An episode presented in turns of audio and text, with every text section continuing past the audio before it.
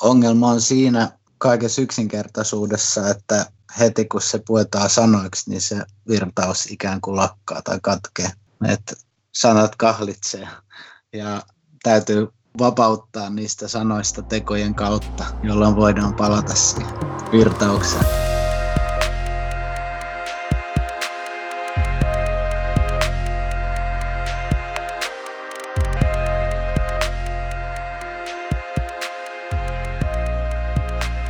Tervetuloa Flow Akatemian podcastiin, jossa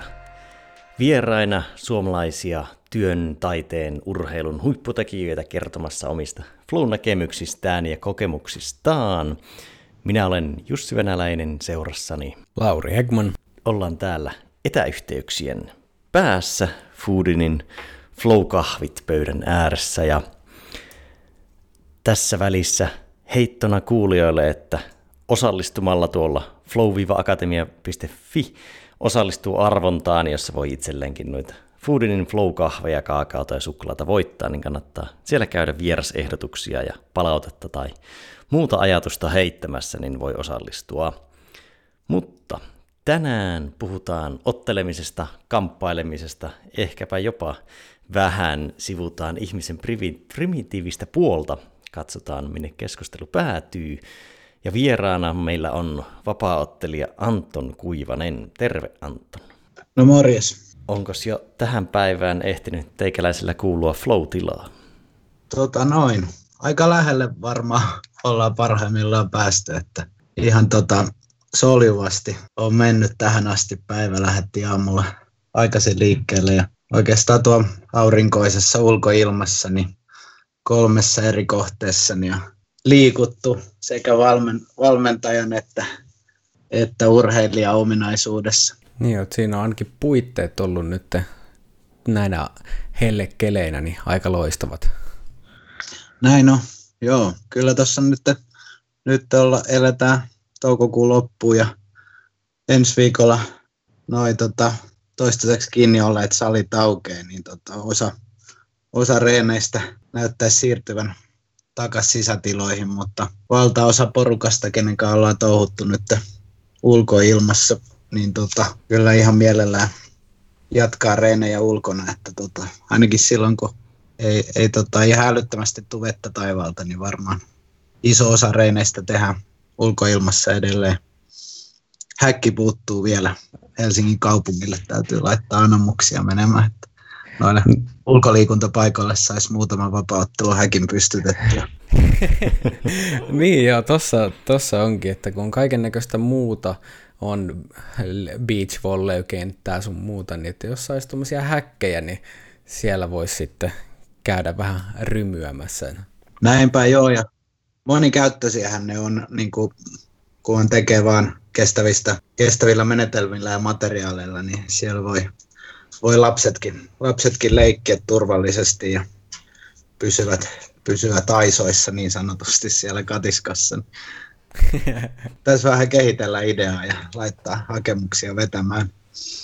Siinä saattaisi lapset vähän ottaa vaikutteita, että no tuollahan on aikuisetkin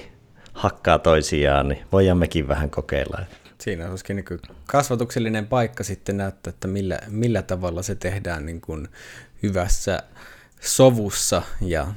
että minkälaiset pelisäännöt tällä touhulla kannattaa olla. Näinpä, joo, kyllä se, se on niin kuin, lähtee siitä, että jos me katsotaan minkä tahansa oikeastaan, ainakin nisäkkään tai no varmaan aika monen muunkin eliön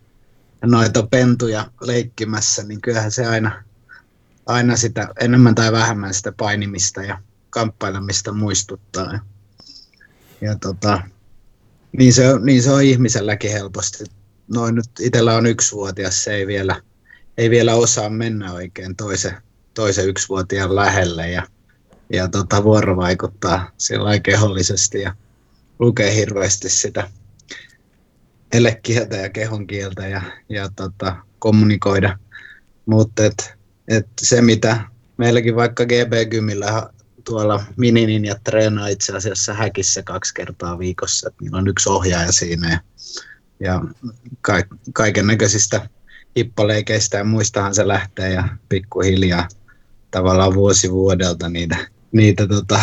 kehonhallinnan taitoja sitten niin kuin viedään kohti sitä ää, kamppailun omasempaa tekemistä.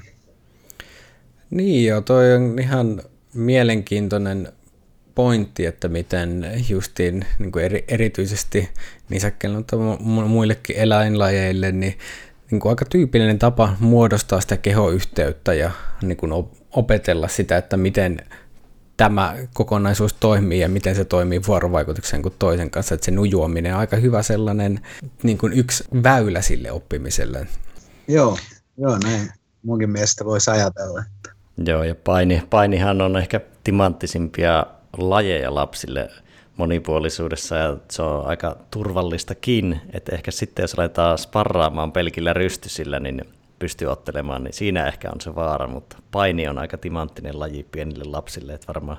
telinen voimistelun kanssa tuolla kärkipäässä, että mihinkä omankin lapseni veisin treenaamaan. Näinpä hmm. joo, kyllä se moni, todella monipuoliset niin kuin valmiudet tarjoaa, tarjoaa tota, sille liikunnalliselle kehittymiselle ja, ja tota, myös sille niin kuin vuorovaikuttamiselle muiden kanssa sitten, että, että ja sitten useimmiten se harjoitusalusta on pehmeä ja siinä ei ole mitään teräviä kulmia lähimailla, mihin voi, voi sitten itsensä loukata. Että, että hyvällä, hyvä ohjaus ja,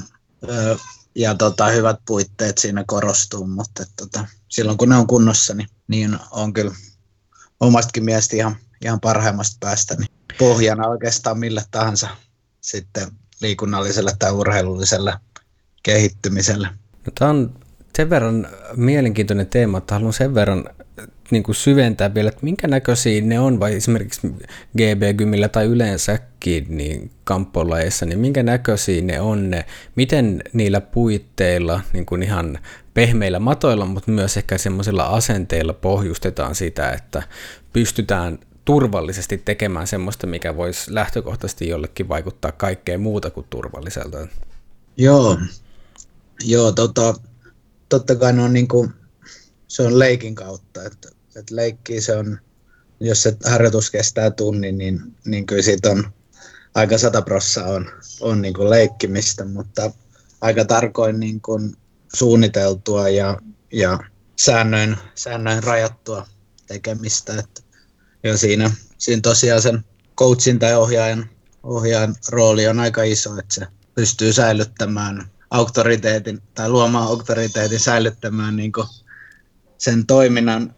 tai sen leikkimisen leikkimielisenä, hauskana ja saman aikaan niin kuin kurinalaisena ja muita leikkiöitä kunnioittavana. Että, mm. Ja ehkä se just se niin kuin toisen ihmisen lähelle menemisen oppiminen, mutta, mutta sen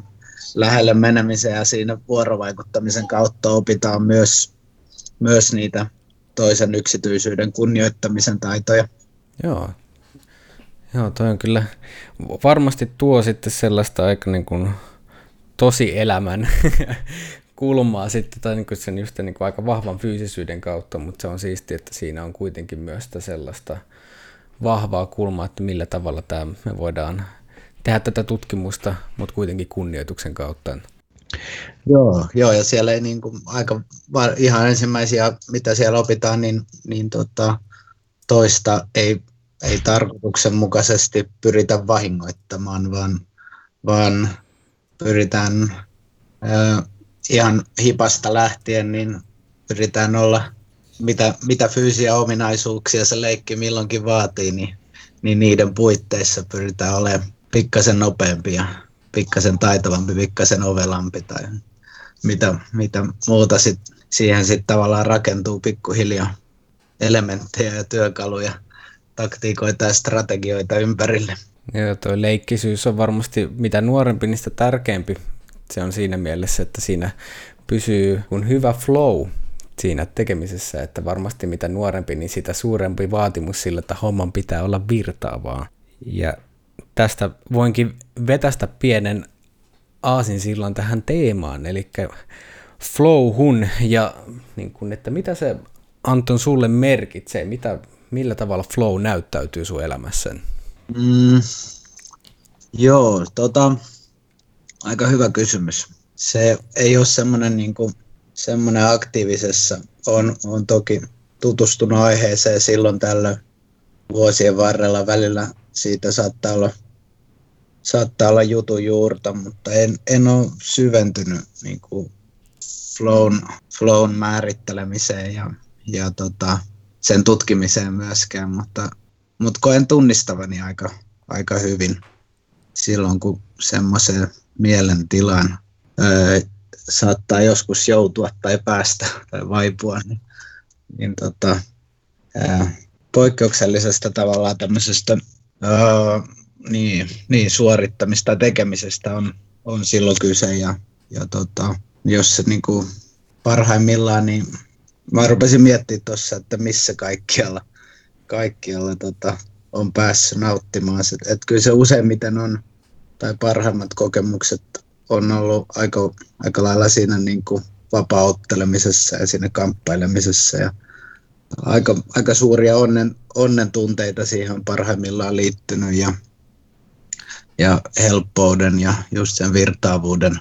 kokemuksia. Et karkeasti ymmärrän, mutta en, en ole ihan, en ole ihan niin kuin syvällisesti tavallaan, tavallaan kartalla siitä, että, että mistä, mistä flowssa oikeastaan onkaan kysymys. Niin, veikkaan, että, että vaikka ei sitä käsitteellisellä puolella ole, et olisi sitä niin paljon tutustunut, mutta sitten taas tuolla kokemuksellisella tasolla niin sitäkin enemmän. Minkälaisissa, niin kun jos mietit vaikka noita vapaaottelutilanteita, että missä flowta on päässyt kokemaan, niin minkä näköisiä ne on yleensä ollut, että on, tulee, onko se niin kuin yleisempää esimerkiksi niin kuin otteluissa tai treeneissä ja millä tavalla se, millä tavalla se niin näyttäytyy niissä tilanteissa? Joo, kyllä se niin kuin semmoinen todellinen semmoinen autuus ja ykseys ja flow, ää, kyllä se ilmenee, ilmenee useimmiten niissä, niissä kovissa kilpailutilanteissa, missä niin kuin se vaatimustaso on aika, aika korkea ja, ja tota, myös se usko siihen omaan tekemiseen, siihen omaan osaamiseen ja on niin kuin, ikään kuin on hyvässä semmoisessa perusluottamuksen tilassa, ikään kuin on homma, hommat balanssissa ja, ja on innois, innostunut siitä käsillä olevasta tilaisuudesta ja haasteesta. Ja siinä varmaan muutama tärkeimmistä reseptin raaka-aineista, mm. jotta, jotta tota, siihen, siihen aitoon innostuksen tilaa voi päästä. Tuossa äsken puhuttiin leikkisyydestä jonkun verran, niin löytyykö sulta miten paljon semmoista leikkimielisyyttä kilpailutilanteessa ja yhdistyykö se miten paljon, että silloin kun niitä flow hetkiä, kokemuksia syvempiä kilpailutilanteessa mahdollisesti on, niin onko siinä silloin leikkisämpi olo tietyissä rajoissa? Ei ehkä semmoinen lekkeriksi vetämisen olo, mutta semmoinen tekemisen ilo siinä mukana. On, joo. Joo, kyllä se on niin kuin se on, kyllä se on parhaimmillaan sitä, että se, se homma on niin, niin, niin kuin, tietyllä tapaa niin kuin helpon, mielekkään, hauskan tuntusta. Et, et, kyllä mä näkisin, että sillä on iso, oikeastaan aika iso merkityskin sen, sen tota, vapautuneisuuden niin kuin luojana on, on sillä leik, leikkisyydellä ja, ja, tota, ja sitten taas niin kuin, se leikkisyys loppuu aika lyhyen, jos,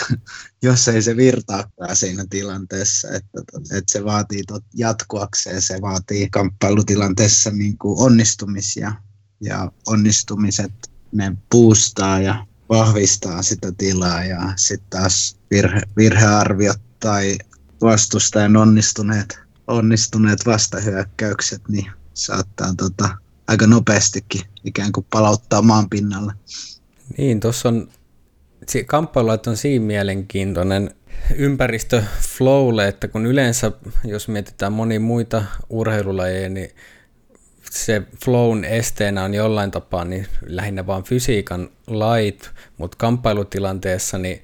siinä on kuin kaksi kilpailevaa flowta keskenään, että toinen pyrkii aktiivisesti sammuttamaan sun flown ja sä pyrit aktiivisesti sammuttamaan toisen flown tai niin kuin ylläpitämään sitä omaa, ja ne on toisiaan poissulkevia. Joo, näin se, näin se useimmiten on, varsinkin silloin, kun, joo, silloin kun kamppaillaan,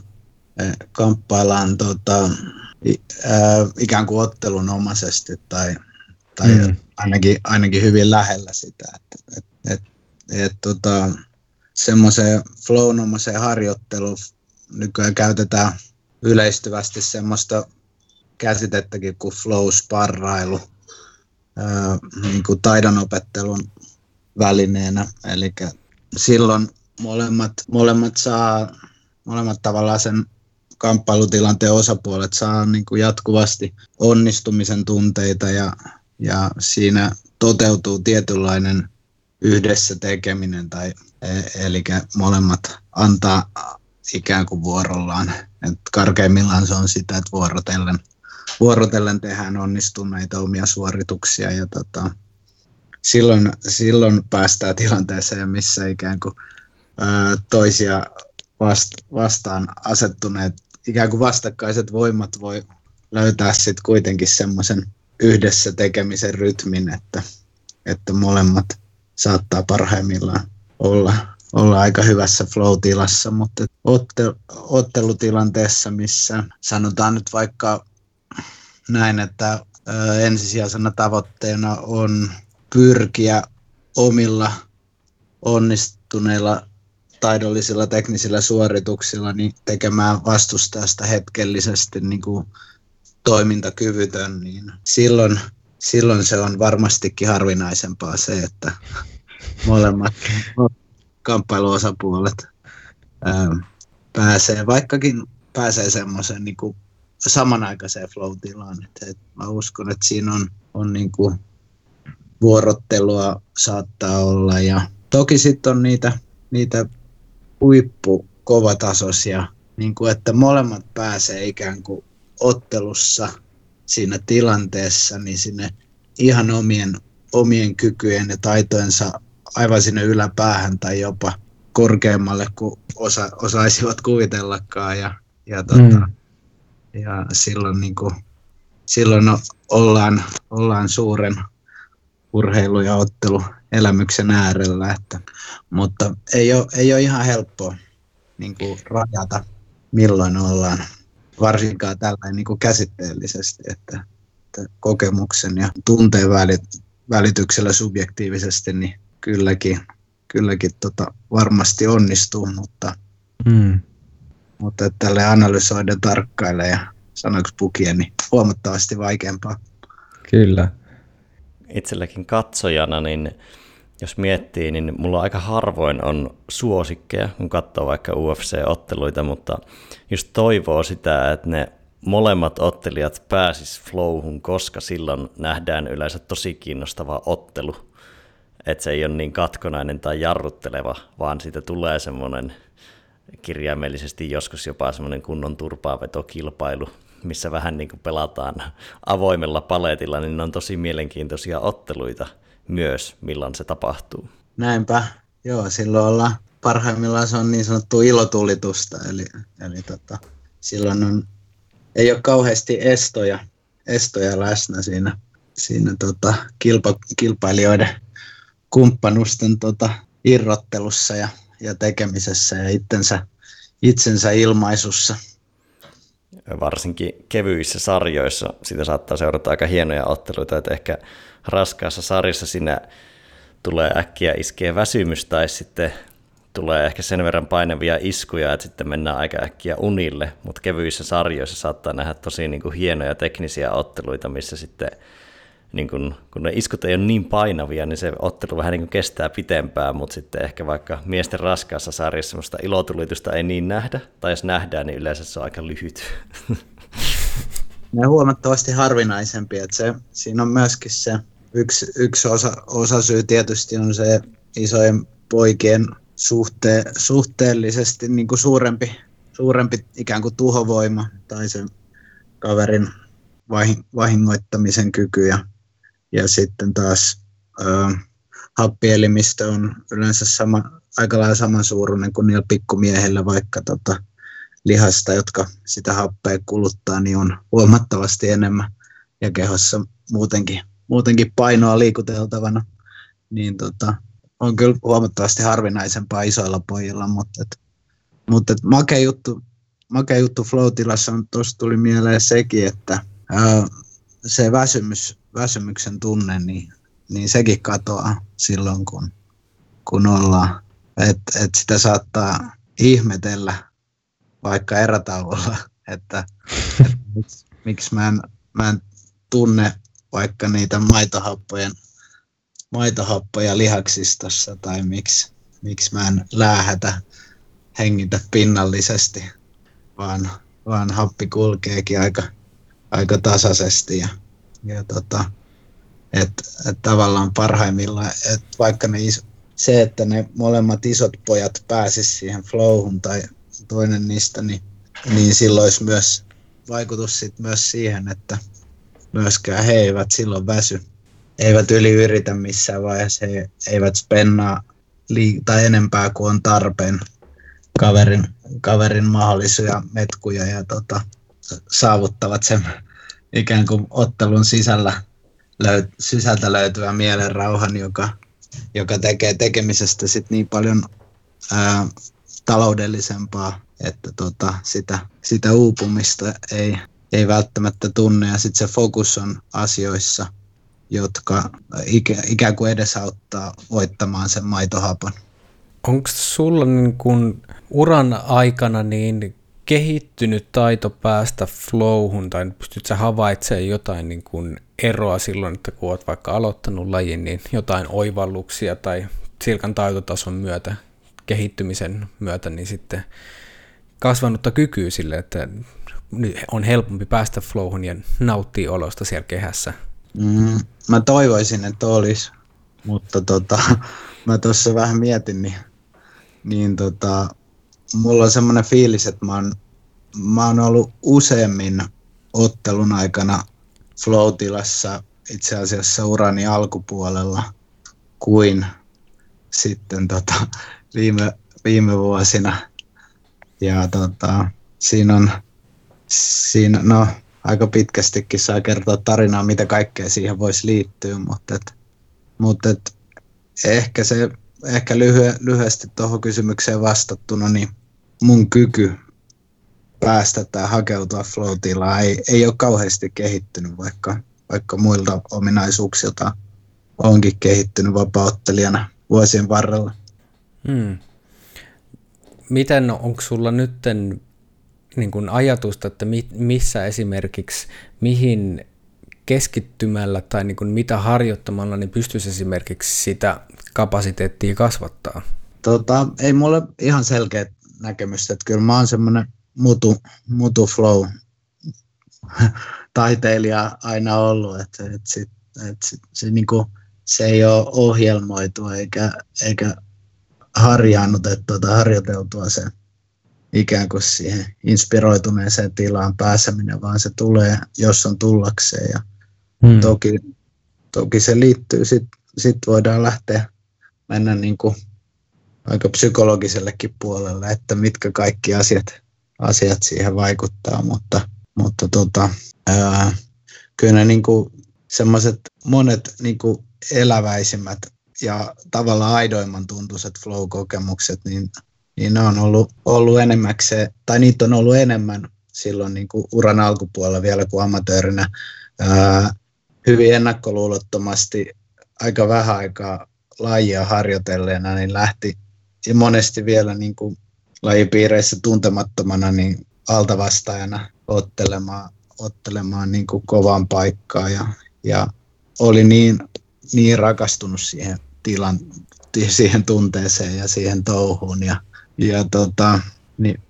se oli niin sitä aitoa, aitoa paloa ja, ja rakkautta siihen itse tekemiseen ja siihen ei liittynyt mitään niin kuin pelkoja eikä estoja, vaan osas ja uskalsi heittäytyä täysin tavallaan täysillä siihen, niin kuin, ää, siihen tota, kamppailuun. Ja, ja, se on ollut, ollut tota, monesti vaikeampaa, kun on ää, varsinkin sitten uran edetessä, kun oppin, on tavallaan kär, alkanut ymmärtää asioista ehkä pikkasen enemmän ja sitten ymmärrys ja, tai tietäminen on ikään kuin lisännyt tuskaa ja, ja sitten tota, sit on, on ruvennut saamaan vähän jotain ulkopuolista huomiotakin ikään kuin media jossain vaiheessa vähän kiinnostui vapauttelusta ja yhtäkkiä olikin tapetilla, kun lähti, lähti vähän vallottamaan ma- maailmaa tuonne Rapakon toisella puolelle ikään kuin vähän niin kuin Miina, Miina raivaajana. Aika semmoista talko, talkohenkisestä meiningistä tuonne niin ammattiliigaan ja, ja tota, kyllä siinä on niin kuin paljon, paljon tota kasvukipuja niin kuin noin henkis, henkiselläkin puolella käyty, tota, käyty tota uran aikana ja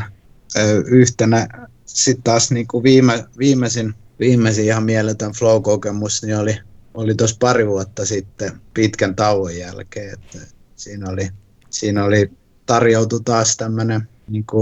uusi haaste. Tavallaan oltiin taas uuden ja uuden äärellä ja se innostus oli ihan mieletön, kun haave Japanin ottelemisesta vihdoinkin toteutui ja, ja siihen oli sitten kun alettiin allekirjoittiin sopimus ja alkoi se valmistautuminen siihen. Ja muistan jo siinä valmistautumisvaiheessa mä olin varmaan kaksi-kolme kuukautta putkeen pääsääntöisesti flow-tilassa, kun tuntui, että, niin kuin, että jokainen asia tehtiin vähän, vähän ikään kuin paremmin kuin aikaisemmin ja kaikki pienet kivet käännettiin ja, ja sitten tavallaan se hyvä meininki ja onnistumiset ruokki ruokki sitä, sitä pyö, ikään kuin pyörämyrskyefektiä, joka vaan ylti kohti sitä ottelua. Ja, ja itse ottelussa niin kuin se suorittaminen oli niin kuin, ikään kuin täysin välinpitämätöntä öö, sen vastustajan aikeista. Niin kuin pysty, pysty siinä otteluhetkessä pysty ikään kuin tiesi jo sekuntia aikaisemmin, mitä toi seuraavaksi tekee ja, ja osasi ennakoida ja tehdä tarvittavat liikkeet ja antaa kaveri fyysisen ja räjähtävän kaveri huhkii ne parhaat paukkunsa siihen eka erään ja, ja sitten maltilla toisen erään sitten kääntää, ottaa homma haltuun ja neljä sekuntia ennen toisen viisi minuuttisen loppua, niin sitten paikan tullen niin lyödä kaveri keskeytyskuntoon. Et se, oli, se oli kyllä, se oli viimeisen niin kuin ottelutilanteessa saavutettu hieno, hieno tota flow-tila, missä joo, silloin niissä tilanteissa ei kyllä, ne on, ne on niin, niissä on niin hyvä, hyvä fiilis ja tavallaan ehkä se täydellisin semmoinen onnellisuuden ja täyttymyksen ja tarkoituksellisuuden, tarkoituksenmukaisuuden tunne, niin, niin tota, kyllä se taitaa noissa, noissa, noihin otteluihin niin sijoittuu. No onko se sitten ollut semmoinen niin sanotusti ottelun sisäinen mielen rauha, niin yksi tekijä, mikä saa palaamaan kumminkin aina sitten kehään, että sullakin on niin kuin paljon vuosia takana, niin, niin silti, silti uraa jatkat ja ottelemista jatkat, niin onko se ollut tekijä, mikä saa palaamaan sinne kehään? Saattaa se olla osatekijänä, tai varmasti onkin. Että, tota, kyllähän siinä niin kuin, Kyllä mä oon tota miettinyt monta kertaa, että onko mä adrenaliininarkkari, joka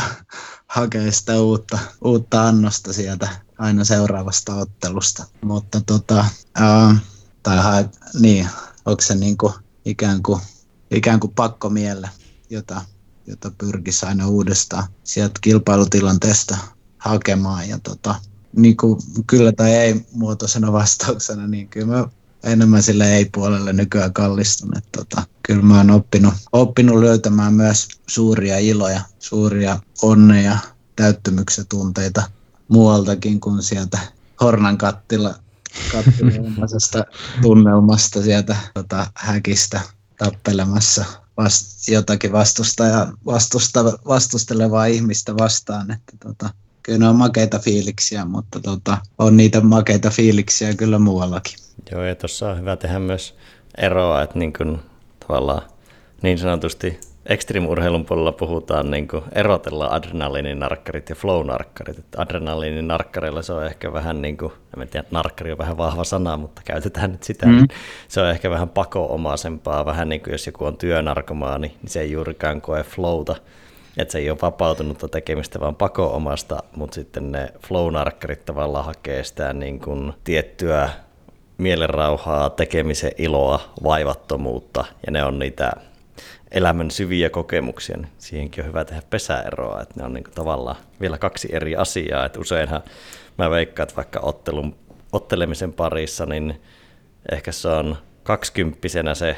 adrenaliinin narkkarius, mutta usein se sitten vähän niin kuin siirtyy sinne flow, flown puolelle ja sen hakemisen puolelle, sama jossain ekstriimilajeissa. Joo, toi oli ihan toi oli hyvä, hyvä että tota, kiinnitit huomioon tuohon, että se on, se on just näin, ja ne on jopa, jopa ehkä monelta osin niin kuin vastakohtiakin toisilleen, että semmoinen niin kuin, ikään kuin pakonomainen, pakonomainen tekeminen tai hakeutuminen, ja, ja sitten taas niin kuin semmoinen ykseyden ja autuuden kokeminen, joka,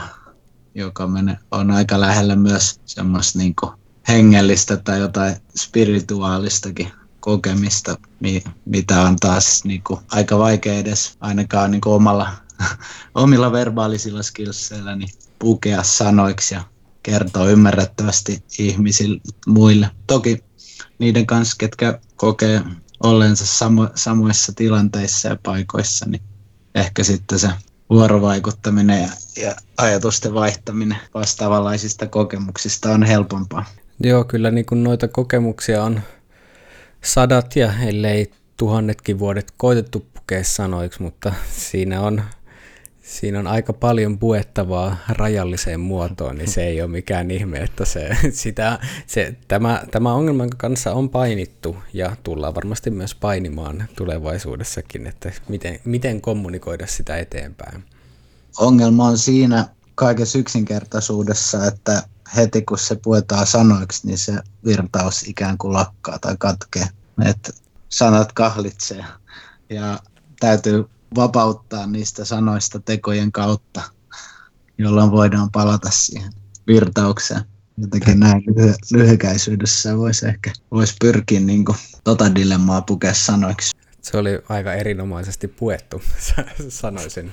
sanoisin näin, että se oli aika ytimekkäästi ilmastu. Miten, tota, miten teidän, teidän niin kuin, kokemuksella ja, ja osaamisella ja tutkimuksilla, niin, niin miten te lähtisitte niin kuin nuorta urheilijaa opastamaan, kehittämään tavallaan ää, flown edellytyksiä? No tuossa oli aika, aika tota, hyv- paljon tämän keskustelun pohjalta on niin noussut niitä tosi olennaisia elementtejä ihan sieltä alusta, sen, just sen leikkisyyden ja semmoisen koke, kokeilullisuuden kautta, että luodaan ensin ne turvalliset ympäristöt, missä toimii ja sen jälkeen lähdetään niin kuin tie, tietyillä säännöillä ja raja-aidoilla kuitenkin sit vapaasti kokeilemaan ja hakemaan sitä leik- leik- ei silleen, että siinä jotenkin kirkastui tuossa, että mitä puhuin, että kuinka olennainen komponentti se tekemisen ilo on ja ikään kuin monitoroida sitä, että se pysyy jatkuvasti siinä harjoittelussa ja tekemisessä mukana, koska se antaa nimenomaan sitä kannattelevuutta sille tekemiselle silleen, että se tulee ensinnäkin hyvistä intentioista ja siinä on, että se on myös kestävää se tekeminen, että silloin kun se tapahtuu ilosta, se ilo pysyy siinä, pystyy välillä vähän käydä, käydä turvallaan ja niin kuin, että voi ottaa vähän osumaan, mutta siitä huolimatta niin se niin kuin kannattelee niin kuin huomattavasti paremmin kuin sen sijaan, että se on sitten pakonomaista tai semmoista hampaa tirvessä vääntämistä. Joo, kyllä se tuolta mentaalipuoli on tosi isossa roolissa, että no totta kai se lajikin vaikuttaa, että on joku vaikka pyöräily tai juoksu on sille monotonisempaa ja se tekeminen on erilaista, mutta mitä enemmän mennään tämmöisiin taitopohjaisiin lajoihin, jossa vaatii semmoista jatkuvaa joustavuutta ja luovuutta, niin sitä tärkeämpää olisi pystyä luomaan siihen semmoinen mentaalinen maaperä, että siellä ei ole semmoisia vaikkapa liiallista itsekritiikkiä ja semmoisia mielenmalleja, jotka vois vähän niin kuin toimia flown esteenä. Että jos vaikka koko ajan tulee ajateltu, että mitä muut ajattelee, niin se on aika iso jarru. Että sitten mentaalipuolella tosi paljon, koska yleensä sitten kun ollaan jo tietyllä taitotasolla jossain lajissa, niin se vähän niin kuin, vähän yleistävä sanonta, mutta tavallaan laji hoitaa vähän niin kuin itse itsensä. Siinä on usein jotkut säännöt ja elementit ja niiden vähän niin kuin sisällä on usein suhteellisen helppo tehdä sitä, että sitä ei tarvitse miettiä, niin sitten se tulee, menee usein vähän niin kuin mentaalisiin blokkeihin ja jos vaikka, varsinkin jos menisi vaikka itteeni neuvomaan vaikka lukkopainissa minkälaista se oli itsellä 20-vuotiaana, niin kyllä se aikamoista puristamista oli, niin sitten tavallaan, että olisi semmoista mielen joustavuutta ja niin kuin rentous, fyysinen ja mentaalinen, niin sitä mä pidän niin kuin tosi isona elementtinä. Miten, mietin, että just että sitten kun tuli sitä maailmanvallotusta ja niin kuin ikään kuin siihen tuli paljon enemmän ulkoisia pa- paineita, niin veikkaatko, että se on niin kuin omalta osalta niin kuin vaikuttanut siihen, koska voisi kuvitella, että silloin on siihen tekemiseen tulee vähän niin kuin paljon enemmän niin kuin lisäkerroksia, niin onko se vaikuttanut sit omalta osaltaan siihen, että miten, miten pystyy niin kuin keskittymään siihen tekemiseen sen sijaan, että ajattelee sen ulkopuolisia asioita? Joo, joo kyllä se on, tässä palataan taas siihen ö, mielenhallinnan ja muihin mentaalisiin skillseihin ja tota, ne, ne, ne, ei, ne ei ole niin kuin lyhyesti vastattu, ne ei ole yksi nuorella, nuorella sklodilla, joka on yhtäkkiä, päät, yhtäkkiä päätynyt ilman ö, hyvää mentorointia semmoiseen kirkkaaseen spotlightiin. Niin tota, ehkä, ehkä siinä on tullut jotain semmoista hyvin alitajuista, alitajuista blokkia, mitä, mikä ei ole edes täysin ollut niin kuin, tiedostettua ja joka on niin kuin, ilmennyt, ilmentynyt sitten sellaisena näkymättömänä käsijarruna, jota ei osannut kytkeä pois päältä siinä kilpailutilanteessa, vaikka kokee, kokee että että tota, siihen on ikään kuin kaikki edellytykset tässä tilanteessa olemassa, mutta, mutta tota, paras ja, tai niin kuin kovimmat tehot ja, ja tota, moni mu, monella, monella muullakin osalla niin se homma, homma ei lähekkää niin hyvin lentoon kuin on, on tota, valmistautunut ja mielessään niin kuin kuvitellut tai tie, jopa tietänyt osaavansa, että ei ole, ei ole pystynyt ihan siihen parhaimpaan monissakaan niissä kovimmissa paikoissa. Niin, että se on vähän niin kuin se viimeinen portti. Mites tota, kuinka paljon vapaaottelussa ylimpäänsä harjoitellaan tota psykologista puolta, kuinka paljon sille annetaan merkitystä ja onko se muuttunut tässä vuosien varrella? Joo, joo tota, sanotaan näin, että vapauttelu niin kuin nykymuodossaan, sillä on aika pitkät, pitkät niin kuin kauaskantoiset tuhansien vuosien pää, päähän niin kuin, ää, ulottuvat juuret, mutta nykymuodossa laji on saanut yleisesti pidetään lähtölaukauksena ehkä 93, kun UFC, UFC tota, perustettiin Yhdysvalloissa ja silloin niin kuin, vapaaottelu alkoi saamaan suurempaa, yhä suurempaa tämmöistä suuremman yleisön huomiota ja se sitten käynnisti, käynnisti sitten la, lajin niin kuin yhtenäistymisen pieni askel kerrallaan. Ja lopulta päädyttiin sitten niin kuin yhtenäistyneisiin sääntöihin maailman laajuisesti. Ja, ja tota, muitakin steppejä on sitten otettu. Ja laji on tietysti sitten saanut jalansia medioissa ja tunnettuus, ihmisten ymmärrys sen sisällä ja sitä kohtaa on kehittynyt, kasvanut, niin tota, se on aika lyhyt, todella nuori laji nykymuodossa edelleenkin, että 93 vähän yli 20 vuotta, niin, niin tota, kyllä siinä on ihan valtavasti kehitysharppauksia tapahtunut ja muutosta ja silloin silloin kun mä oon aloitellut, niin, niin kyllä se on hyvin lapsen kengissä ollut, varsinkin Suomessa ja toki muuallakin, että, että se on ollut sitä, sitä semmoista, ää, monille se on ollut semmoista tota, elämäntapa hommaa, mutta että se on ollut sitä, että mennään salille ja sparrataan, että se on ollut oikeastaan niitä salisotia lähes päivästä toiseen ja, ja tota, aina kun ollaan oltu siinä kunnossa, että, että tota, ehjänä, ja pystytty tekemään ja vaikka välillä ei ollut ehjänä, niin ollaan silti menty re, tota, toteuttamaan ja, ja, ja tota, välillä särkylääkkeiden voimalla. Ja, et kyllä sinne on niin kuin, tosi kirjavaa kaiken näköistä mahtunut sekaan ja urheilulajiksi se on kehittynyt vasta monien kriteereiden osalta niin ihan viimeisen 10, 15, ehkä 10 vuoden aikana. Ja kyllä se on paljon, paljon se touhu muuttunut ja myös toi mentaalinen puoli, että jos se mentaalinen puoli on niin kuin monessa muussakin lajissa ehkä pitkään ajateltiin, että, että ikään kuin kun mä teen tätä, tätä itteensä, niin tämä on niin tavallaan kovia jätkiä hommaa, että, että kun, kun mä ikään kuin uskallan tehdä tätä ja pystyn selviytymään tämmöisissä maskuliinisissa äh, egojen kolisteluissa, niin, äh, niin siinä on ikään kuin kaikki, mitä tarvitaan. Ja, ja tota,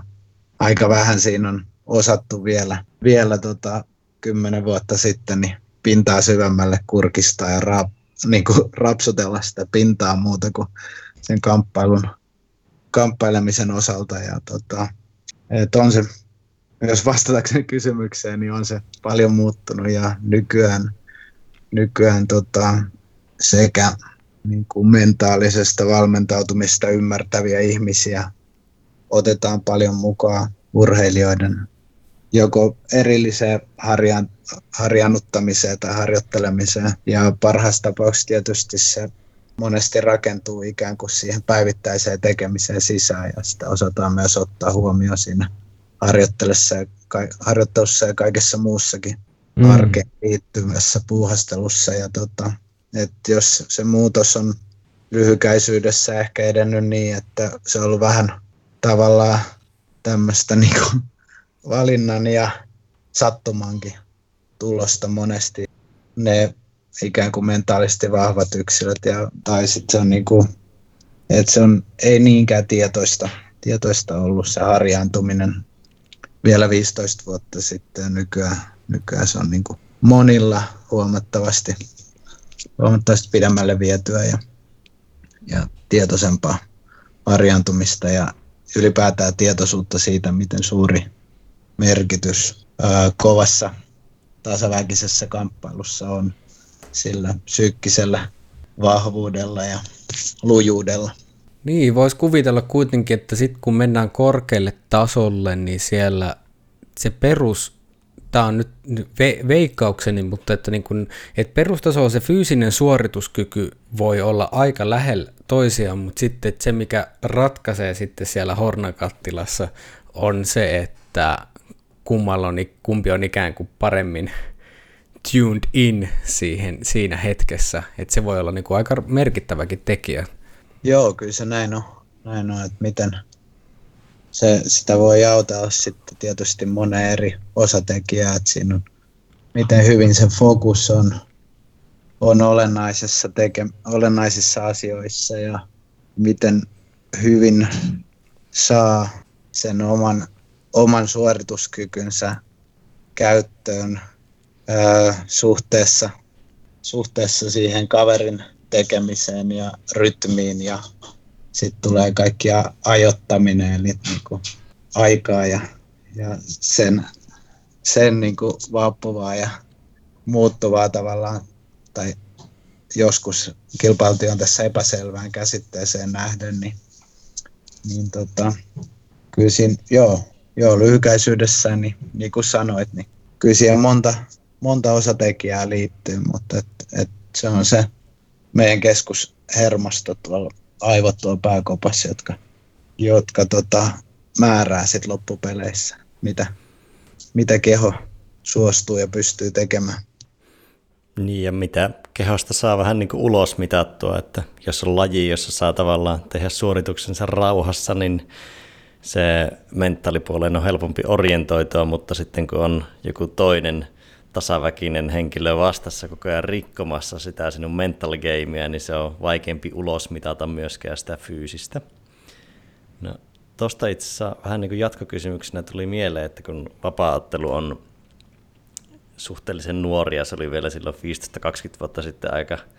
rämäpäistä kiinni, ja sitä ei välttämättä ainakaan 90-luvulla edes pidetty välttämättä urheiluna sen takia, että sillä sai hakata esimerkiksi munille ja vastaavaa, ja se on siitä niin kuin muuttunut tosi paljon niin kuin siistimpää ja urheilullisempaa suuntaan myös siinä, että ketä sinne on vaikka lajin saleilla harrastaa, että ennen se oli vaikka vähän enemmän semmoista portsarilinjaa versus nykyisin siellä on tosi paljon atleettisempaa porukkaa. Mutta sitten mä en vähän lähin sivupolulle tästä omasta kysymyksestä, niin se, että on noita lajeja, jotka on, joilla on sitten tosi pitkiä perinteitä, ja säkin oot reissannut tuolla vaikka Venäjällä, Mongoliassa, Kaukoidässä, niin Oletko huomannut siellä niin kuin minkälaisia eroja siinä henkiseen puoleen keskittymisessä, että missä on vaikkapa ollut korostunutta se ja onko se miten vaihdellut eri maitten ja eri lajien välillä? Aika laaja kysymys, mutta saat varmasti kopin. Joo, hyvä kysymys. Toikin on niin semmoinen, että,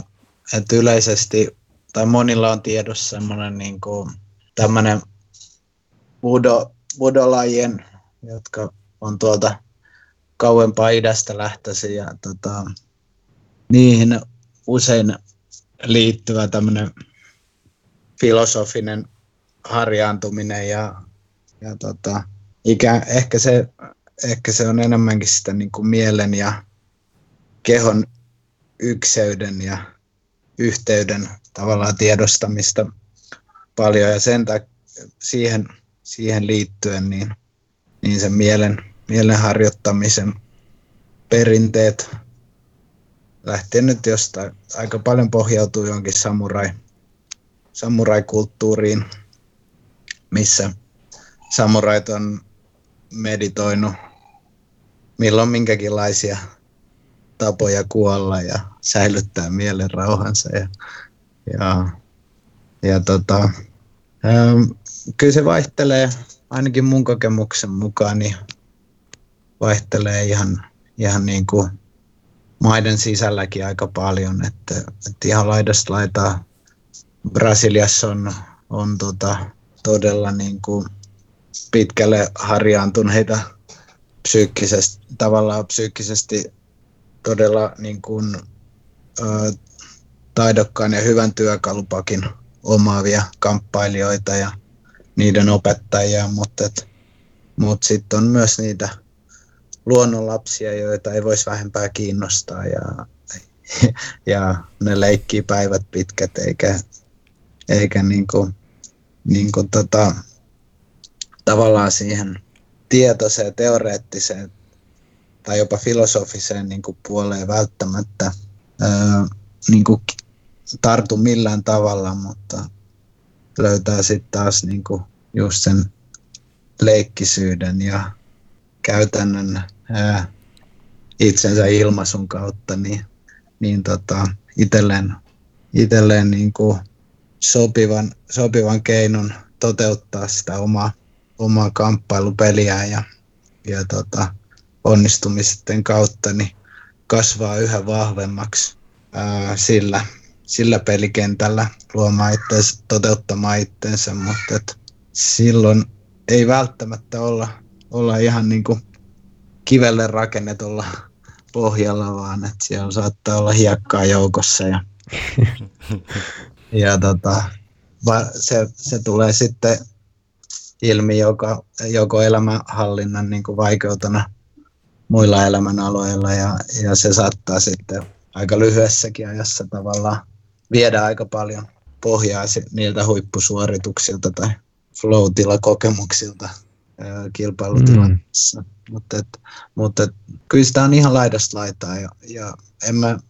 näkisi, että mä ainakaan mun koke, kokemusten mukaan mä oon tosiaan Aasiaa kiertänyt Venäjässä, Mongoliassa, Kiinassa, Kaakkois-Aasiassa, Japanissa. Sitten mä oon tuolla Brasiliassa treenailu Jenkkilässä useammassa eri paikassa. Niin tota, toi kyllä se, niin kuin, se on ihan, ai varsinkin sitten vielä 10 vuotta ja 15 vuotta sitten, niin kyllä se oli ihan sattuman kauppa. todella kirjava taistelija niin on tullut eri kilpailutilanteissa ja saleilla vastaan. Hmm. Se on mielenkiintoista, miten niin kuin kirjavaa porukkaa, miten paljon on eri tyylejä, mitä vaikka yhden lajin, vaikka vapaattelun sisällä voi olla, että kun monissa urheilulajeissa on ei nyt välttämättä yhtä tapaa, mutta on tavallaan tiettyä orientaatiota, että nämä on hyviä mielenmalleja ja näin kannattaa vaikka keskittyä, mutta sitten vapauttelun parissa näkee aikamoisia äärilaitoja siitä rämäpäisyydestä ja suun soittamisesta sitten tosi voimakkaaseen keskittymiseen ja sitten vähän semmoiseen tanssimis rentoutuspuoleen, niin se on mielenkiintoinen kenttä, että mitenkä siellä, no se on ehkä toisaalta semmoinen laji, minkä raamit on aika isot, niin siellä on tavallaan pelikenttää, millä toimia. Voihan se olla tulevaisuudessa siihen, vaikka tulee tiukempaa fokusta, jos ihmiset aloittaa nuorempana treenaamaan tosi voimakkaan urheilullisesti sitä, mutta silti siinä varmaan säilyy semmoinen jatkuva yllätyselementti ja erilaiset persoonat mukana. Joo, ja se on niinku toisaalta myös rikkautta se, että, että tavallaan ehkä se, mikä sitten samaan aikaan kuitenkin niinku toteutuu myös kaikkialla, kaikissa muissakin lajeissa se, että on, on se niinku persoonallisuuksien rikkaus siinä, siinä tekemisessä. Ja toisaalta sitten taas erillään, erillään niistä niin kuin persoonallisuuksien taipumuksista, niin, niin tavallaan ne skillsit, ne ominaisuudet, mitkä pitäisi olla harjaantuneena kovalla tasolla, että, että se psyyke voi olla vahva sen, sen ammattiurheilijan palvelemaan sen ammattiurheilijan elämän tarpeita ja onnistumista siinä. Ja tota, ehkä se, mikä, mikä niin kuin on ollut vapauttelussa erona moneen muuhun lajiin, niin tota, on ollut se, se tietty villi, villilänsi siinä pelikentän muodossa. Ja, eli eli niin kuin semmoinen vahvan lajikulttuurin puuttuminen, joka määrittelee ikään kuin ää, millä tavalla mitäkin asioita tehdään. Ja, et hyvässä ja pahassa toisaalta, että siinä on se va- vapaus laaja, laaja-alainen vapaus toteuttaa itsensä, mutta et sitten siitä myöskin puuttuu ne suuntaviivat, kun ei ole vielä riittävästi niin kuin taustalla niitä yrityksen ja erehdyksen tehneitä siinä samassa maailmassa, missä sä itseäsi toteutat. Niin ja varmaan puuttuu vielä just niin kuin lajin nuoruuden takia niin tietynlaiset vanhat ja viisaat, koska, koska niin ko- kovin moni ei, ei vielä ole vanha ja sitten jotka on vaikka UFC 1 93 aloittanut, niin ei tiedä, että kuinka moni on vielä niin kuin se, siitä lajikulttuurista selvinnyt viisaana. Niin se, että se on vähän niin kuin, en tiedä, on se nyt teini, sanotaan nuori aikuinen vielä, mutta aika niin kuin kypsymisvaiheessa. Joo, näinhän se on kyllä niin kuin ammattinyrkkeilypuolelta löytyviä niin kuin kaiken nähneitä, nähneitä tota, monta, monta sukupolvea parhaimmillaan mestariksi valmentaneita coacheja, niin ei semmoisia vapauttelumaailmasta vielä löydy. Ja sitten ehkä tulee semmoisia uusia kenttiä, no ei nyt ehkä enää niin paljon, mutta on tavallaan vähän semmoista kausittaisuutta, että joskus alkuaikoina yllätyttiin siitä, että ai tämä brassijutsu toimii näin tehokkaasti ja jossain kohtaa oltiin silleen, että joo nämä painijat ratkaisee nämä gameit ja sitten nyt tavallaan ne tasoerot alkaa pienentyä, että ei ole tavallaan semmoisia, kaikki osaa jo huipuvalla kaikkea niin hyvin tai suhteellisen hyvin, jos ne jos ei ole vahvuus, niin ei välttämättä ole semmoisia selkeitä heikkouksia, että kaikki osaa vaikka puolustaa alasvientejä niin hyvin, että se yksittäiset lajitaustat ei enää korostunut niin paljon, mutta sitten mikä puolustaa tavallaan sitä, että siellä säilyy se erilaisuus siellä lajin sisällä, niin kyllähän siinä on se, että sinun pitää olla tavallaan vähän niin kuin kahjo, että sä kiinnostut lajista ja tykkäät siitä. Toki samalla pitää olla tietty nöyryys, että sieltä ei heti tipu pois ja se ei ota egon päälle, koska jokaiselle hevoselle löytyy se kengittäjä. Mutta sitten just kun se vähän niin kuin, mitenköhän mä tämän puheen sanoiksi, tota, siihen vähän niin kuin kahjouteen ehkä liittyy semmoinen oma tyyli ja omilla vahvuuksilla pelaaminen ja vähän niin kuin oman identiteetin ilmaiseminen ja sitä kautta mukaan tuleva yllätyksellisyys just sen omien vahvuuksien kautta, niin se tulee varmaan lajin parissa säilymään, että niitä erilaisia tyylejä on jatkuvasti siellä läsnä. Ja se on ehkä semmoinen myös niin kuin siisteintä vapaaottelussa just se rikkaus ja moninaisuus ja se yllätyksellisyys, että sä et voi yhtään tietää, mihin ne ottelut menee, kun vaikka nyrkkeilyssä sä kumminkin tiedät aika hyvin, missä raameissa se paletti menee, mutta vapaa-ottelussa sieltä tulee joku kyynärpää niin, että sä pyörähdät ympäri ja se osuu toisen kasvoihin, niin se on tavallaan jo niin outo, outo liike, että niitä ei osaa odottaa, niin sen takia sitä on myös niin hieno katsoa. Joo, kyllä se toivon vahvasti, että säilyy niin kuin moninaisena ja monipuolisena ja, tai kehittyy, että kyllähän niin kuin jatkuvasti lajia seuratessa niin pyritään,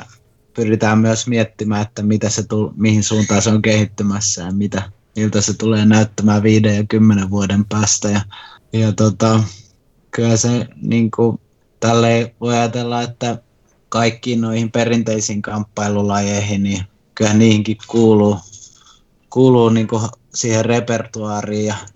monen, monen ottelijan osaamiseen, niin tosi hienoja vaikka paini, Greco-painijoilla niin lentä, lennokkaita heittoja ja,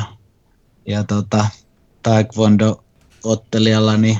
niitä helikopteripotkuja ja sitten tota, niin, nyrkkeilijällä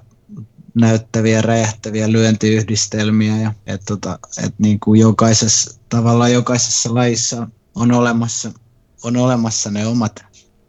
liikkeen ja kamppailemisen hienoutensa ja, ja näyttävyytensä. Että et se on vaan niin kuin, tavallaan erilaisia tapoja tehdä siitä omasta kehosta semmoista ihmis, ihmisasetta. Ja vapauttelussa niin kuin, rikkautena on tietysti ne säännöt, eli jotka mahdollistaa eri lähes oikeastaan kaikkien kappalajien tekniikoiden hyödyntämisen samanaikaisesti ja, ja se, tota, se antaa, antaa mahdollisuuksia paljon ja myöskin pakottaa sitten tota, harjaantumaan niiltä niin kuin puolustusreaktiokyvyltään niin aika monipuolisesti ja mitä enemmän siellä on asioita tavallaan mihin potentiaalisesti pitää pystyä vastaamaan, niin, niin sitä vaikeampi sitä omaa fokusta on myös niin kuin hajauttaa. Täytyy olla koko ajan niin kuin valmis niin, monen, niin suureen tavallaan laajaan siihen tekniikka-arsenaaliin. Että tota, se ainakin toistaiseksi niin on, on tehnyt tai ollut yksi ihan tota, tärkeimpiä asioita siinä, miksi, miksi monet pitää vapauttelua niin niin viihdyttävänä ja vauhdikkaana lajina. Ja toisaalta arvaamattomana, niin kuin sanoit. Niin siinä on aika vaikea niin sanottu yhden hitin ihmeellä ei pitkälle pärjää, että saattaa pärjää matsin tai kaksi, mutta aika nopeasti siihen keksitään kyllä sitten jonkinnäköinen antidootti, että kun justiin sitä, niitä tasoja on niin paljon enemmän, että ei voi, kun sitä ei ole eristetty vaikka vaan pelkkään pystyottelun tai näin, että se on, että jo, osaat siellä jonkun hyvän kikan, mutta sitten että jos joku on, löytää vaan reitin sammuttaa viemään sut alueelle, missä sä et pysty käyttämään sitä kikkaa, ja jos ei ole työkalupakissa mitään muuta, niin sit voi tulla aika orpo olo. Joo, näinhän se on, että, että tota, se on, se on tuommoista niin fyysistä shakkiakin monella tavalla, että varsinkin ammattilaisvapauttelussa, kun on aikaa usein valmistautua tulevaan otteluun tulevaa vastustajaa vastaan se parikin kuukautta, joskus noissa isoissa kamppailussa jopa neljä viisikin kuukautta pisimmillään, niin, niin siinä on aika kauan aikaa tota, tehdä kotiläksynsä ja katsoa tulevan vastustajan vanhat ottelut ja lukea sieltä niitä liikemalleja ja, ja maneereita ja tapoja reagoida asioihin ja, ja niitä terävimpiä syömähampaita ja tavallaan sitä, sitä taustaa vasten niin lähteä kehittämään omaa, omaa strategiaa ja, tai no, omaa taktiikkaa sen ottelun voittamiseksi. Et millä, tavalla, millä tavalla ne vahvimmat, terävimmät syömähampaat väistetään tai tylsytetään ja, ja saadaan omat skodet tai vaikka kuristukset kohille. Joo, ja se on ehkä, tämä on toki niin kuin ihan täysin oma mutu, ei ole mitään tilastoa tässä taustalla, mutta tuntuu, että no se voi olla myös tason noususta johtuvaa, mutta se vaikka jos UFCtä miettii niin kuin viimeisen kymmenen vuoden aikana, niin osaltaan on ehkä ainakin noissa mestaruusotteluissa ehkä yleistynyt semmoisen toisen flown katkaiseminen versus, että pelaisi pelkästään omilla vahvuuksilla.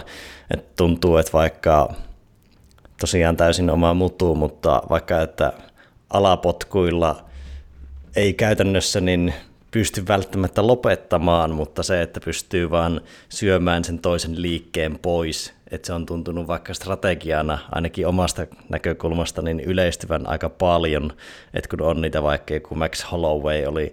tosi taitava liikkeeltään, niin Alexander Volkanovski käytännössä potki jalat niin hajalle, että se pystyi sen, just sen vähän niin kuin liikesyömähampaan ainakin ottamaan Hollowaylta pois. Niin tuntuu, että semmoinen niin kuin vastustajan flown sulkemisessa ollaan ehkä kehitytty tai sen katkomisessa. Ainakin tämmöinen tuntuma on muodostunut tuossa viime vuosien aikana. Joo, kyllä toi, toi on aika hyvä esimerkki itse asiassa ja aika trendikäs siinä mielessä, että alapotkut on kyllä ollut, ollut kovasti käytössä tässä ihan, ihan viime vuosina. Että, ja ehkä uutena nyanssina vielä sinne pohkeille potkimiset, missä, millä on tota, saatu, saatu tota, lamaantuvaa vaikutusta sinne potkittavaa yleensä siihen lähempänä eli etumaiseen jalkaan, niin, niin tota, joo, se on ollut suosittu strategia ja, ja toi on niinku ihan hyvä huomio tai tavallaan hyvä vinkkeli siihen, niinku, että millä kaikilla keinoilla voidaan ei pelkästään niinku suoraan vahingoittaa ja vahingoittaa sitä vastustajaa, mutta että kaikki liittyy kuitenkin siihen niin kuin toimintakyvyn tai, tai sen niin kuin, ikään kuin vaarallisuuden heikentämiseen ja, ja jos sitä pystytään tekemään millä tahansa tavalla häiritsemällä sen kaveri itsensä toteuttamista, niin, niin, tota, niin kaikki keinot ilman muuta hyödynnetään. Ja, ja sitten tota, tietysti ne tehokkaimmat valikoituu sitten myös niin kuin yleistyviksi. Tuossa oli aiemmin vähän viittausta noihin identiteettipuoleen, tässä vähän niin kuin metapuoleen kamppailussa, niin mulla on jäänyt jostain haastattelusta takavuosilta mieleen vähän semmoinen runollinen ilmaisu, kun puhuit siitä, että varmaan sanatarkasti näin, mutta pointti oli se, että niin sanotusti molemmat ottelijat ikään kuin tuo elämäntarinansa mukaan kehään, ja että tarkka silmänen voi jopa tarkastella ottelijoiden sielun maisemaa, niin voitko avata vähän tätä? Joo, joo siis ihmisistähän siinä on kyse ja, ja tota, varsinkin ää, niin vapauttelijat tuo sinne parrasvaloihin ja vieläpä niin kuin isoissa otteluissa se ikään kuin se median toimesta se pohjatyö tehdään aika mahdollisimman tietysti aika syväluotavasti, mutta myös silleen niin kuin ihmiset on, jotka seuraa lajia ja on siitä innostuneita, niin ne on aika, aika hyvin kartalla siitä, että ketä sinne häkkiin astelee, minkälaisessa elämäntilanteessa, mi, miten ne on otellut aikaisemmin. Nykyään kun on Instagramit ja muut somet, niin tiedetään hyvin, minkälaisia kotieläimiä niillä on ja, ja tota, missä ne, missä ne syö, syö ja mitä. Ja tota, niin, niin tota, se on, kaikki on niin tietyllä tapaa avointa ja läpinäkyvää harjaantuneelle silmälle. Toki sit, sitten kun puhutaan niin kuin harjaantuneesta silmästä tai viisaasta seuraajasta, joka ei sitten kata, kata kaikkia seuraajia tietenkään, niin niin aika vähälläkin sä voit tavallaan jo pelkästään siitä, pelkästään siitä kun ottelija astelee sinne häkkiin ja, ja tota, vilkuttaa yleisölle nimensä kuullessaan ja, ja tota, ää, silmäilee vastapuolella seisovaa vastustajaa ja oikeastaan siitä on jo, jo luettavissa, luettavissa se ihmisen sielun maisema siinä sillä kyseisellä hetkellä. No ehkä tästä identiteetistä voisin sitten jatkaa, että tarvin siihen tämmöisen välikysymyksen, että oletko sä kilpailu muissa lajeissa nuorempana? On joo. Olemme kilpailut tota, pallopeleissä ja yleisurheilussa, jonkun juoksuhommissa ja oma aika monessakin, monessakin lajissa. Niin. No pystytkö sä vertaamaan sitä tappion tunnetta, koska jotenkin vaikka jos miettii juoksua, niin jos sä jäät hopealle, vaikka juoksukisassa, niin sä oot hävinnyt sen, mutta se on kumminkin, tai jossain joukkueen lajissa, niin se on sitten tavallaan se joukkue, ja kyllä se häviö tuntuu, mutta kamppailussa se on tavallaan aika identiteettisidonnainen, koska on aina käytännössä, no ellei se julisteta tasuria, mutta on voittaja ja häviäjä, ja se on vähän niin kuin suoraan sinä, joka hävii sit sekä fyysisesti että mentaalisesti, niin pystyt sä vertaa sitä tappion tunnetta niissä muissa urheilulajeissa versus kamppailussa, että onko se miten paljon raaempi ja kestääkö sitä enemmän aikaa palautua? Niin, ja mun mielestä myös ihan relevantisti myös voiton tunnetta, että on mm. niin kuin millä tavalla se eroaa. Joo, tämä on ihan, no toki liittyy vahvasti tuohon edelliseenkin kysymykseen ja kuvaukseen, niin, niin tota, tämä erottaa oikeastaan vapauttelun ja nimenomaan tuommoisen niin viihde, viihdeurheilumuotoisen kamppailuurheilun niin tota, aika monesta muusta lajista ja joukkueurheilusta siinä mielessä, että, että sä oot niin yksin, yksin siinä tilanteessa, varsinkin silloin tappion hetkellä, että se on, se on, niinku, ää, se on sitten niinku highest highs and lowest lows, niin, niin sanan varsinaisessa merkityksessä, että sulla, sä oot siellä aallonharjalla ja tota, parasvaloissa ja kaikkien niin olalle taputeltavana voitohetkellä ja sitten sä, sä oot niin kuin ihmisten silmissä, sä oot supersankari ja yliihminen ja tota, sitten kun joskus se niin kuin veitsen terä, terä jolla, jonka päällä kamppaillaan, niin siitä horjahtaa nyt puolelle tai toiselle on pienestä kiinni ja taas sit se niin kuin ero draaman kaaren va- täydellisen vastakkaissa ääripäissä, niin siinä on, sä oot siellä niin kuin, sä et ole edes pöydän alla, vaan sä oot jossain siellä, siellä tota, maakerrosten alla tota, omassa syvimmässä helvetissä keräilemässä ittees ja, ja miettimässä, että tota, miten tässä kävi näin, vaikka, vaikka kaikissa mun mielikuvissa, kuvitelmissa ja kaikessa, mikä tähän, tähän mua valmisti, niin oli, oli määrä tapahtua ihan toisella tavalla. Joo, kyllä siinä ollaan, se on, sinne kutkutellaan aika paljon semmoisia myös primitiivisiä puolia sinne kamppailussa, että se on niin kuin, siinä on tavallaan tiettyä alkukantaisuutta, kun ollaan mies miestä tai nainen naista vastaan. Niin tähän liittyen oli itse asiassa tuolla kuulija Hiltosen Ollilla loistava kysymys tuosta, että kun brittiläinen UFC-veterani Dan Hardy on puhunut paljon siitä niin kuin suhteesta alkukantaiseen puoleen itsessään. Eli niin sanotusti, että tilanteissa, jossa niin, niin kuin liskoaivot ottaa vallan otellessa joskus, niin sitten kysymys, loppukysymys on muotoiltu näin, että tällainen tietoisen mielen vaihtopenkille laittaminen liippaa läheltä flowta, niin mitä lähes elämän mittainen kamppailukokemus on opettanut primitiivisestä puolesta itsessäsi? Joo, niin se lyhykäisyydessä, lyhykäisyydessä mä oon oppinut tunnistaa niitä, niitä niin kuin, ä, tietoisuutta ennen, ennen tulevia reaktioita, jotka karkeasti on taistele, pakenne tai jäädy. Kyllä niistä kaikista, niin kuin, kaikista kokemuksista on päässyt osalliseksi niin kuin monissa eri tilanteissa. Mutta tota, joo, kyllä niin kuin sillä puolella niin varmasti kamppaileminen, jatkuva päivittäinen kamppaileminen, niin antaa aika paljon niin kuin työkaluja harjaantua. Että tavallaan vaikka niin kuin tässäkin ollaan puhuttu paljon siitä, että välttämättä niin kuin se ei ole kovin tietoista monellakaan se niin kuin oman, oman mielen mielen ymmärtäminen tai ymmärryksen lisääminen, niin, tota, niin tota, ky, kyllä niiden niin, niin sanottujen mateliaivojen kanssa niin, niin ollaan, ollaan tota, enemmän ja vähemmän tekemisissä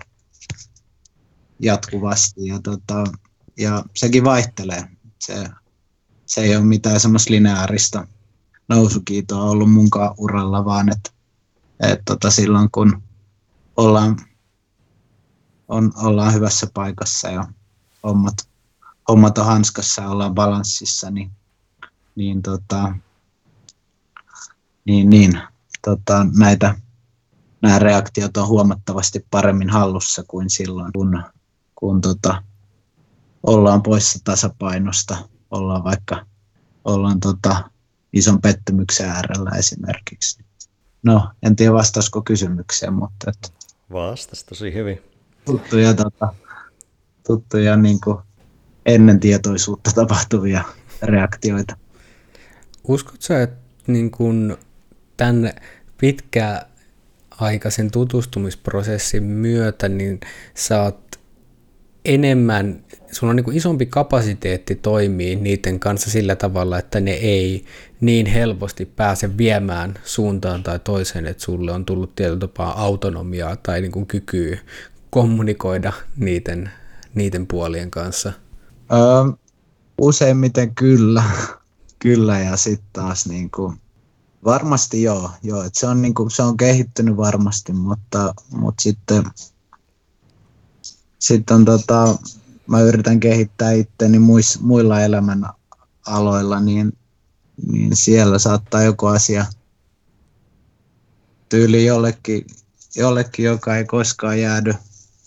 jäädy kamppailutilanteessa tai niin konfliktitilanteessa tämmöisen fyysisen konflikti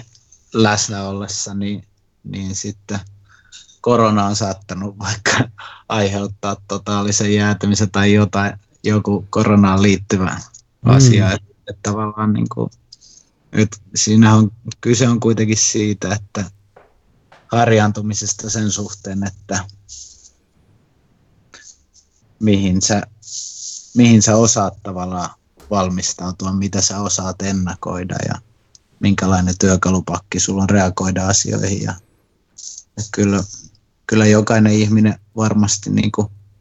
voidaan voidaan yllättää housut kintuissa, mutta, mutta sitten taas niin, mielenhallintaa, mielenlujuutta ja ehkä omaa suhdetta niin kuin omaan kuolevaisuuteen ja, ja tota, siihen, siihen liittyviin niin kuin syvimpiin pelkoihin, niin,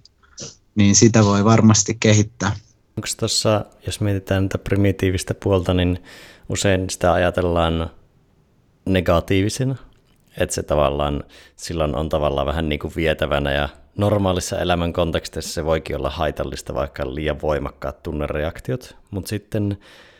onko tavallaan kamppailutilanteissa tullut semmoista, että sä olisit oppinut tai pystynyt hyödyntämään sitä primitiivistä liskoaivoreaktiota, että se, sä olisit vaikka tavallaan pystynyt jossain tilanteessa vähän niin kuin päästämään sen liskomoodin irti ja enemmänkin vähän niin kuin seuraamaan, mihin se vie, vai oletko sä halunnut pysyä tietyllä, tietyssä määrin kontrollissa? Tota, tota mä itsekin miettinyt ää, liittyen vaikka niihin varhaisempiin vapauttelijauralla varhaisempiin tota, onnistumisiin ja flown kaltaisiin kokemuksiin. Ja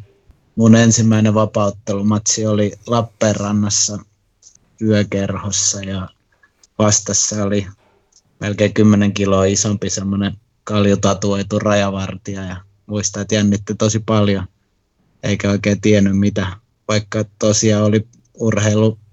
ja kilpailu pikkupojasta asti ja kilpailemaan tottunut, mutta ei ollut ikinä kamppailumatsia käynyt. Ja tämä oli nyt mun eka vapauttelu aika lyhyellä harjoittelulla ja se päättyi kahdeksassa sekunnissa mun tyrmäysvoittoon ja en mä tiennyt matsin jälkeen hetkeä, että mitä siinä oli tapahtunut tavallaan, että, että ollut sitten kyse täydellisestä flow-tilasta vai, vai onko siinä siinä vaan tota, paniikinomaisesti vaan oikealla hetkellä laittanut nyr, tota, kädet, käskettänyt kädet liikkeelle ja, ja tota, sattunut osua kolme lyönnin kombon kaveriin leukaan. se on siihen pötkähtänyt. Et, tota, et, kyllä varmasti, varmasti on, tota, on sekä omalla kohdalla että tunnistan monesti monien kamppailijoiden tämmöisen nuoren, hyvin aggressiivisen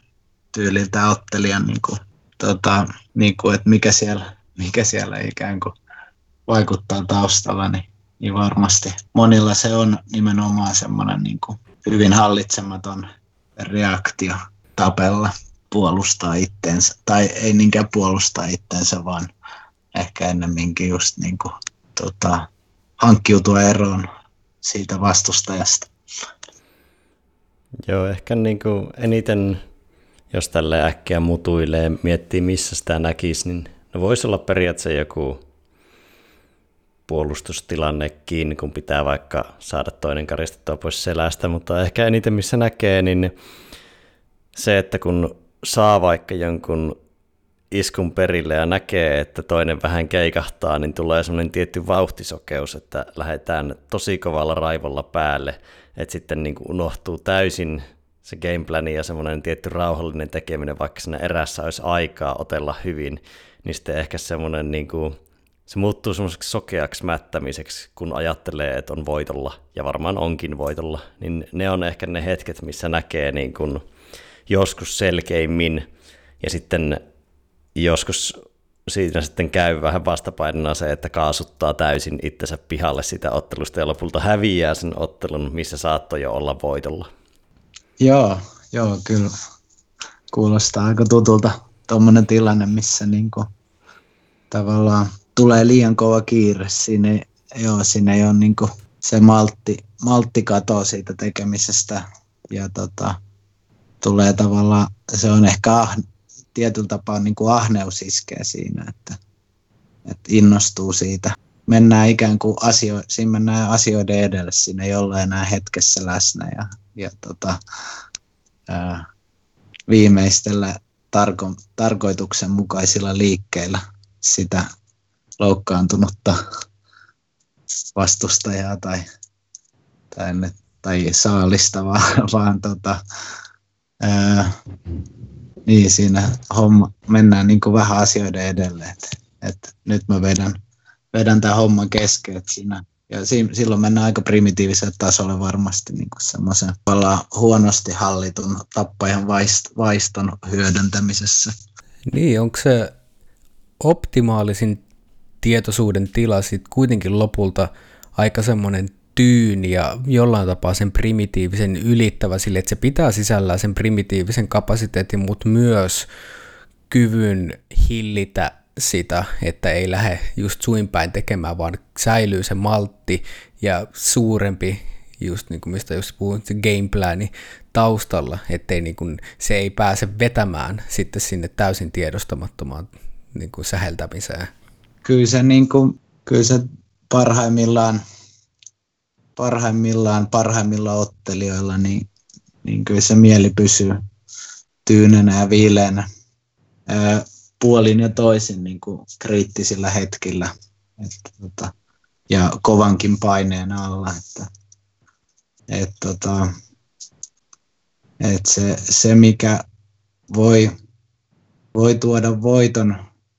yhdessä tilanteessa tavallaan semmoisena hallitsemattomana kiukun purkauksena, niin niin se voi sitten toisessa tilanteessa kääntyä itseänsä vastaan. Että mm.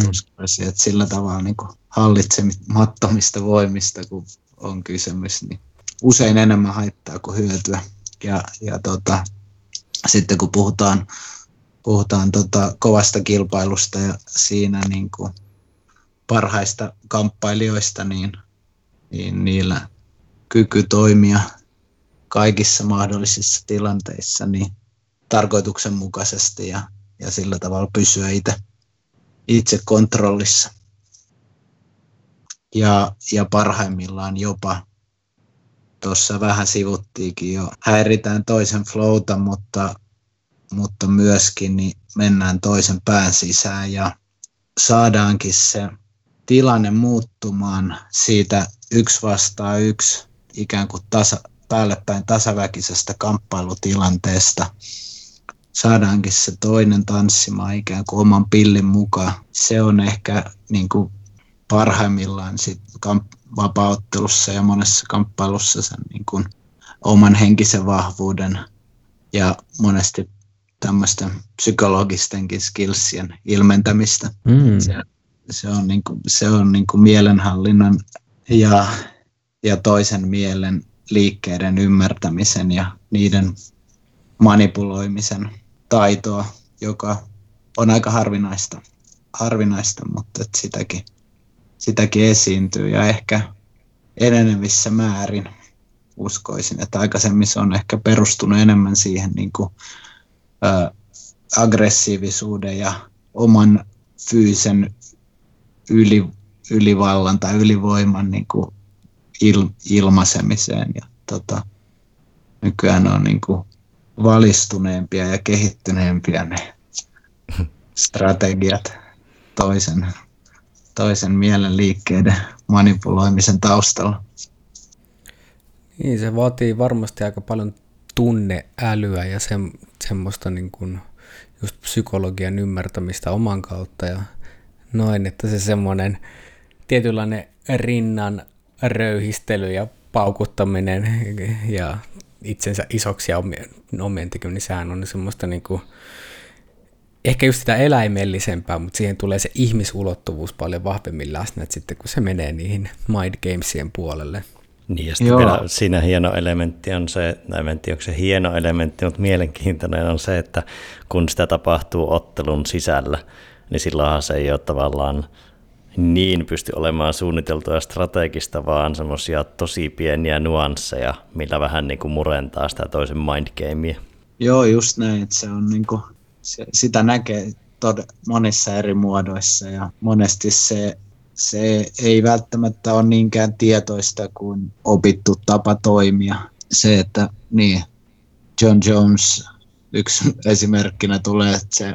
miten John Jones vaikka pehmentää tai tässä viime vuosina täyden ajan matseissa niin on niin kuin pehmentänyt koviakin jätkiä niin kuin tanssimaan oman pillinsä mukaan, että erä päättyy ja John Jones nousee, nousee ylös ja työntää niin kuin lantion eteen silleen kaveri vastustajan naama edessä ja, ja ihan niin kuin tämmöisillä kehon tavallaan tämmöisellä eleellä ja liikkeellä niin kuin ilmentää ikään kuin sitä, näyttää ikään kuin kaapin paikkaa siitä, että kumpi, kumpi määrää tä, tässä tanssissa. Jones on mielenkiintoinen siitä, että toki voi myös olla niin kuin ihan suunnitelmallista, että vaikka valmentaja ei hirveästi sinne erätauolla puhu tai anna ohjeita, että se on tavallaan myös osittain saattaisi olla persoonakysymys, mutta se on mielenkiintoinen seurata, kun siellä tulee niin kuin, saattaa joskus tulla yksi lause, että just be yourself, tai joku go with the flow, että siltä ei hirveästi niin kuin tule tarkentavaa ohjetta, että tee vaan sitä mitä teet. No usein se on toki silleen pitää paikkansa, koska se on niin dominoiva, mutta se on joskus, kun vaikka ollut vaikeammassakin paikassa, niin ne valmentajan ohjeet on superminimaaliset, ja usein se vain keskittyy omaan tekemiseen, ja tuntuu, että se on tietyssä määrin vähän niin kuin pystyy olemaan aika hyvin oman tekemisensä flowssa ilman, että sitä onnistuu muut niin paljon rikkomaan. Tolle äkkiseltään jopa melkein eniten UFC-ottelijoista, ottaen huomioon vielä niin kuin millä tasolla se ottelee, että pelkkiä mestaruusmatseja, niin ainakin itselle se on semmoinen yksi flow-esimerkki siltä vapaa-ottelun puolelta. Joo, joo ihan sama, sama on kyllä ollut huomaavina ja, ja myös valmentajana toimiva toi Phil Jackson, niin näyttää tunnistavan sen aika hyvin ja ymmärtää, että sinne on niin kuin, sitä on turha tavallaan ja hirveästi lähteä ohjaamaan tai niin kuin häiritsemään, vaan että ihan pienillä ehkä ohjaavilla ja kannustavilla lyhyillä sanoilla niin, niin tavallaan ehkä tukee tai nostattaa sitä, sitä fiilistä, mutta ei, ei tota, niin, mitä, mitä, mitä sitä muut tavallaan toimivaa, toimivaa konseptia on lähteä muuttamaan tai hirveästi edes säätelemään. Toki sieltä tulee niitä konkreettisia niin kuin teknisiä yksittäisiä ohjeita, että, mutta, mutta että, tota, ne on yleensä aika hyvin John Jonesin tapauksessa niin tiedossa jo, jo ensimmäistä erästä lähtien, että millä se kaveri potentiaalisesti voi, voi uhata, niin häiritä oikeastaan John Jonesin sitä showta. No onko Laurilla vielä kysymyksiä? Ruvetaanko räppäämään? Mun puolesta voidaan ruveta räppäämään, että tässä on todella mainio paketti, niin olen ainakin tota noin, niin erittäin mielissäni tästä hyvästä ja kun hyvinkin avartavasta keskustelusta. Joo, oli, oli omastakin mielestä mielenkiintoista löytää tavallaan yhteistä, yhteistä pelikenttää ja kosketuspintaa ja, ja lähteä haastamaan myös niin kuin, omiin näkemyksiin tälleen pukemalla sanoiksi asioita, mistä aika vähän loppupeleissä tulee ja on tullut juteltua, niin ihan, ihan tota, älyttömän kiva, kiva keskustelutuokio ja, ja tota, antaa paljon myös, myös ajatusta, ajatusta ja tota, myös, myös tavallaan avartaa sitä kykyä tai tavallaan tietoisuutta siitä, että millä, millä tavalla sekä itseään että sitten tulevaisuudessa noita nuoria lupaavia vapaaottelija-alkuja niin pystyy jeesaamaan eteenpäin. Ja hei, kiitoksena kun olit messissä, niin kirjalahjana Dan Hardin Part Reptile, mikä on tosiaan, tota, jos kuulijoille ei ole tuttu, niin Dan Hardy on tota, brittiläinen vapaaottelija, mikä on ehkä semmoinen mennyt ääripäissä siinä, mitä tässä aiemmin podcastissa puhutte, että oli semmoinen tosi rämäpää nyrkkisankari tyyppi, mutta sitten on tavallaan nykyisin aika zen linjalla ja ei sinänsä kyllä enää ottele, mutta on, pidetään yhtenä maailman parhaana vapaa-otteluanalyytikkona tuota, pitää sitä Inside the Octagon ohjelmaa muun muassa, niin tuota, on silleen mielenkiintoista, mitä hän kirjassaan miettii sitä liskoaivopuolesta, mihin vähän, mitä vähän sivuttiin, sitä primitiivistä puolta, ja on nyt saanut tavallaan pystynyt myöhemmällä iällä reflektoimaan tosi hyvin sitä omaa menemistä ja tekemistään, kun hän pääsi sinne ihan mestaruusottelutasolle UFCssä, niin siinä kirjassa on aika hyviä, hyviä pointteja kamppailusta ja ihmismielestä ja elämästä, niin uskon, että uppoaa teikäläisille. Joo, kiitti paljon. Menee varmasti, varmasti lukuun. Dan on, on, on kyllä tosi mielenkiintoinen, mielenkiintoinen tyyppi ja, ja tota, huikea kamppailija ja, ja niin kuin, yksi intohimoisempia kamppailumaailma niin kuin faneja, faneja ja analyytikoita ja, ja sitten tota, tosiaan ihan pienestä pitäen käsittääkseni niin leikkinyt ninjaa ja sille tielle jäänyt. ja mielenkiinnolla kyllä luen kirjan. Kiitos vaan. Jees. Mutta tota, onko jotain, mistä kuulijat voi teikäläistä seurailla ja mitä sulla olisi tiedossa ja haluatko, haluatko jotain promota? Joo, tota, meikäläinen löytyy noista, noista perus somekanavista ja tällä hetkellä ö, omat, omat matsikuviot niin on, on hyvinkin epäselvillä niin kuin suurimmalla osalla kamppailijoista. Että tota, katsotaan, miten hommat etenee ja minkälainen super comeback tulevaisuudessa tullaan vielä näkemään. Ja samaan aikaan tässä, tässä tota, aika monipuolisesti omien treenien lomassa niin kehitä itteeni valmentajana ja, ja tota, moneen eri suuntaan, että ajatuksena, että oikeastaan melkein kaikki, mitä tekee, niin voi olla, voi olla harjoitusta ja itsensä kehittämistä. Ei tässä sen kummemmin ole, ole nyt tarvit, tarvetta myydä ja promota mitään. Että tota, kiva, kiva, jos jaksoitte kuunnella ja kuullaan ja nähdään taas jossain yhteyksissä. Joo, ja kuulijat, jos tänne asti pääsitte, niin vinkatkaa ihmeessä kamppailulajeista kiinnostuneille ystäville ja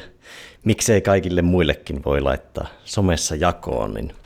kiitos paljon Anton tästä, kiitos Lauria, kiitos kuulijat. Palataan ensi tiistaina taas Floatilan ääriin. Moro. Kiitos.